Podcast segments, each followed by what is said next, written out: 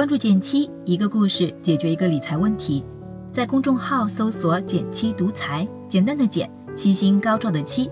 关注后回复“电台”十本电子书，请你免费看。长假余温还没过，最近我又开始收到双十一的优惠轰炸。要不是自己口袋空空，怕是又忍不住要剁手了。为了让自己恢复理智，我看了一部关于省钱的纪录片《金钱与我》。虽是爱尔兰出品的真人秀，但看过你就会发现，真是同一个世界，同样的财务困境。六集六个家庭情况迥异，但共同的是月光和入不敷出。他们的故事仿佛是一面镜子，或多或少折射了我们的金钱问题，所以不妨一起来看看。记得托尔斯泰曾写过这样的一句话：“幸福的家庭都是相似的，不幸的家庭。”各有各的不幸，但看过《金钱与我》之后，我的第一感受却是，没钱的家庭都相似，问题几乎都出在无规划的支出上。像第一集中的凯瑟琳，就是典型的月光族，从未存下过钱，还欠了笔一千欧元的高利贷。少有大额消费的她，每周要花至少八十欧元点外卖，一年就是四千欧巨款，这可比自己做饭贵多了。其次，他还是个对生活品质不将就的人，家里日常用的黄油、麦片都坚持选购大品牌，即使为此要付出两到三倍的价格。但在节目组为凯瑟琳设计的盲选环节中，他却根本分辨不出好品牌和本土货之间口感上的差异。节目里另一对夫妇洛娜和基斯财务状况更令人堪忧，作为两个孩子的父母，他俩背负着四到五万欧元的贷款。拆东墙补西墙是常态，负资产的背后是夫妻俩大量无意识的消费和错误的信用卡使用造成的。洛娜热衷于给孩子们买衣服，标签还没拆的童装塞满了衣橱，同款短裤一买就是十六条。丈夫基斯则习惯在月底缺钱时通过信用卡取现应付危机，按每二十欧收取两点五欧的手续费来算，是笔巨大的浪费。第三集的主人公路易斯则犯了大多数女生都会犯的错误，买小号的衣服，并期待自己有一天能减肥成功。事实是，价值三十欧元的牛仔裤在他的衣橱里一放就是四年，他至今也未能穿上。存钱对他们来说似乎是个无法完成的任务，但在节目组派出的专业理财师帮助下，一个月后，每个家庭的财务状况都有了显著改善。以第五集里的弗雷德和欧拉夫妇为例，新婚不久的他俩在拥有了第一个儿子后，又迎来了二胎的好消息。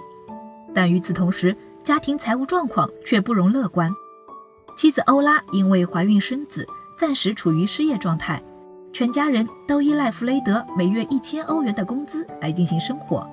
两人苦笑着说：“入不敷出是常态，买房是暂不考虑了，但还要预备迎接家庭新成员。”扭亏为盈是当务之急。在实地了解了夫妻俩的日常后，理财师马上发现了问题所在。夫妻俩对囤货的爱好真是如出一辙。初为人父的弗雷德在儿子降生时买了一整盒数十支婴儿奶嘴，但孩子却并不爱用。欧拉则在后院的小木屋里堆满了各种囤货的战利品，光是化妆品就花了一千欧元。也难怪。理财师会用灾难式消费来形容透支信用卡，去购买未来三到五年才用得上的东西，然后将它们遗忘在角落里。想想，这也是我们常会犯的小错误。每次逛完超市，结账的金额和数量总是超过了计划和预想。为了改变这一现状，节目中的理财师不得不对弗雷德和欧拉痛下黑手。首先，没收了两人的信用卡和储蓄卡，只能领取现金消费。原本每周二百五十五欧元的日常开支被减少到一百欧元。其次，要求他们在每次消费前制定购物清单，且不能超出范围。在如此严苛的要求下，一个月后，两人不仅没超预算，竟还小有结余，冲动消费也明显减少。如此一来，两人光在消费项目上每年就能节省一万八千欧元的开支。最后，还是欧拉的总结到位：没有卡就没有诱惑。那些靠个人意志无法克服的，就采用物理隔绝，改变也能水到渠成。看完节目，我不禁感慨：所谓理财专家的规划方案，其实也不难嘛。总结下来，无外乎三步：定目标、找问题、做执行。看似容易模仿，那为什么还有这么多人深陷财务难题无法解决呢？在我看来，真正的问题怕是出在当局者迷上。节目中的理财师从一个旁观者、理性人的视角，客观分析每个人的消费习惯和财务习惯。但身处其中的我们，却往往忽视了自己的错误做法而不自知。听完这期节目的你，不妨也试着转换成旁观者的身份，打开抽屉、衣物、储物间，看看身边有多少是一年之内用不上五次，或买来之后一直被闲置的东西。发现问题，并学着用节目中的方法来改善自己的财务和消费状况，这在我看来是这部片子更有价值的地方。